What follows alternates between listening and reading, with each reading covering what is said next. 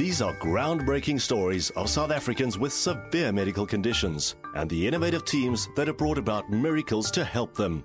Welcome to Medical Miracles with Barbara Friedman.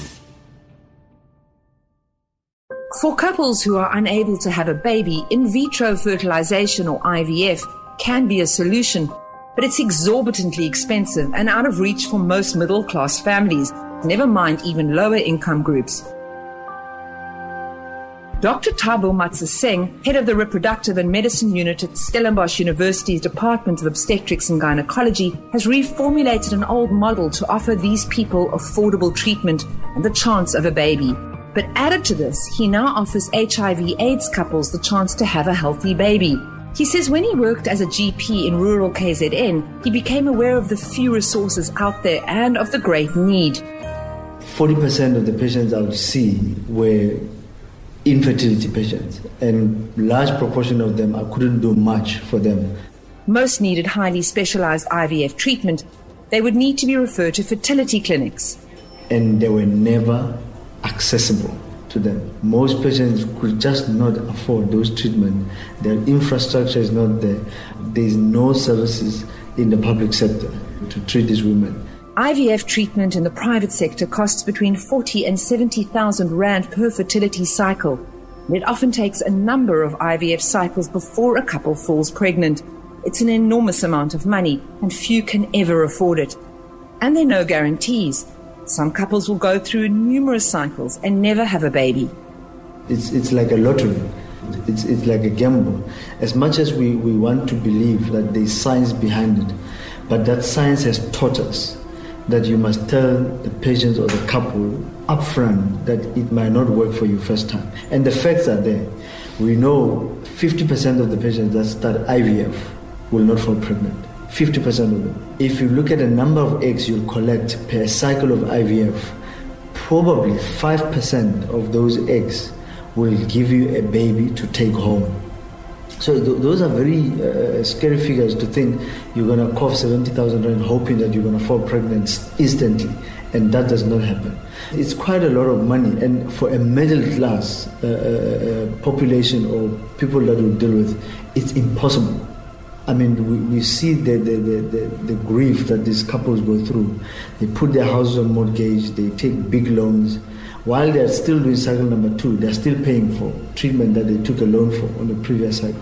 And so Dr. Matsaseng was determined to come up with a plan. Couldn't we find something that can meet these people halfway? It's not going to offer them the best, but at least can meet them halfway. Because remember, life is about hope. He looked at an old existing system that had been around years earlier but had faded away, decided to adapt and improve the model and get it up and running. And Tygerberg Hospital was willing to provide him and his team the space to launch their project a few years ago. So we look at, at providing a service within the public sector, but utilizing the private sector at least to kickstart the process. So we, we, we look at the simply say public private cooperation they collaborated with Aevitas, a private fertility clinic, who provided them with cost effective materials like the needles, culture medium, and drugs. Then all the lab work and treatment is done in Tygerberg Hospital with a team of experienced embryologists and fertility specialists. We can comfortably say we do now around 300 cycles a year which is which if you compare with the private sector it's still not much and i can tell you that that as much as the cost of treatment is so subsidized, even in, the, in our model, majority of people can still not afford that money. The cost to these couples per cycle is about 8,000 Rand. Dr. Matsa Matsaseng is committed to narrowing the disparity between the haves and the have nots in society. He says it works because of a common commitment and willingness from all parties. If you work as a team, and working towards the same goal, then it makes life easy and manageable. And for couples who are HIV positive, the disease is no longer a death sentence. It has become a manageable chronic condition, and for a young couple in that situation, the longing for a healthy child is no different from anyone else. The life expectancy of, our, of people living with HIV is becoming longer purely because of the medication that is available. I mean, we have a population of 50 million, and how many of those are HIV positive in our in our backyard? And if you look at the, the, the strategies to reduce the new transmissions of HIV, you have to think out of the box. It's not just about the condoms, education. These people get married, they build their families, and one partner is positive, one partner is negative. And they tell you we are healthy, we want to start a family. Dr. Matsaseng says if you're HIV positive, access to fertility services is very scarce. His unit at Tygerberg offers the service to couples where one or both partners are HIV positive. And for you to give them that chance to start a family in a safe environment, to protect the other partner, to deliver a child who's HIV negative and going to save you a lot of money trying to treat a child who's born HIV positive. You have to think out of the box and say, can you offer a service in a safe environment where these people can procreate and achieve those goals. Because if you don't, they're going to do it unsafely. So, how do they go about ensuring that it's done in a safe way? There are a surprising number of options for the various scenarios. You'll get three different scenarios where the HIV is, is an issue in a couple. One scenario is where one partner being a male positive and a female negative. In this example, provided the female has no other fertility problems, the process is fairly simple. Couples are encouraged to use protection when having intercourse, but in order to conceive, the male partner will then provide semen to the clinic for artificial insemination. With the insemination, we collect the sperm from the male partner. That sperm will be washed in the lab. Remember, in, in, a, in an ejaculate, you have the spermatozoa, which is the sperm cells and then the sperm cells are found in the fluid. We call the seminal fluid. In the fluid is the one that is the harbor or the vehicle for the virus.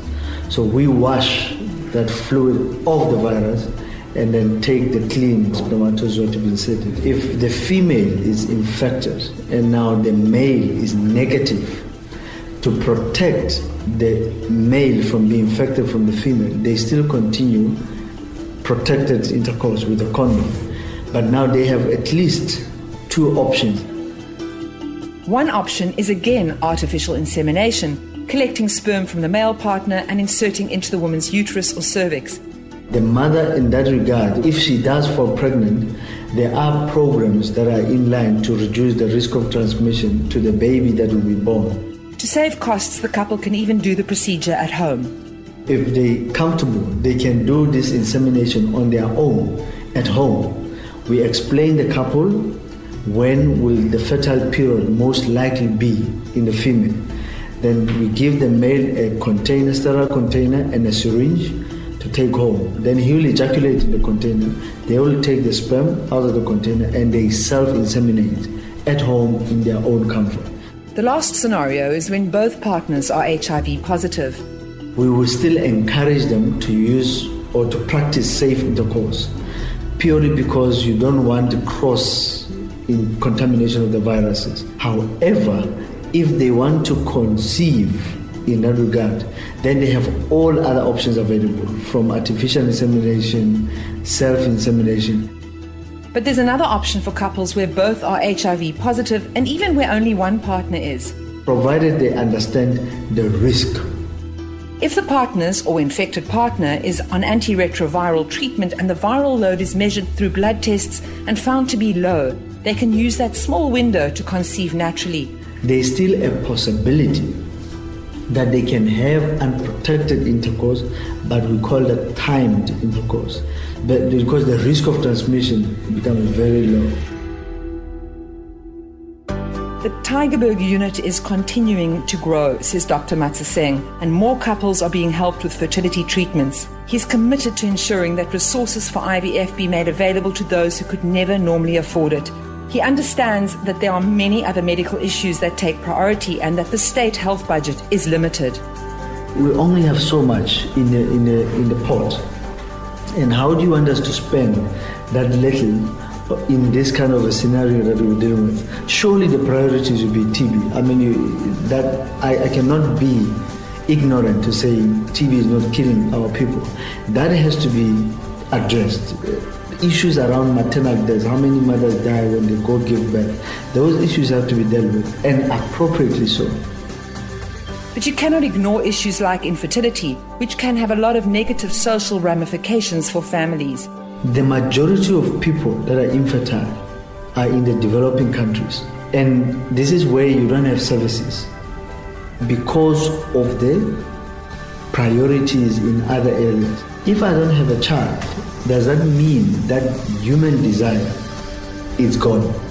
Dr. Matsaseng hopes more state hospitals throughout South Africa will begin to offer these services. We hope you enjoyed this episode of Medical Miracles. Visit 702.co.za for more intriguing stories.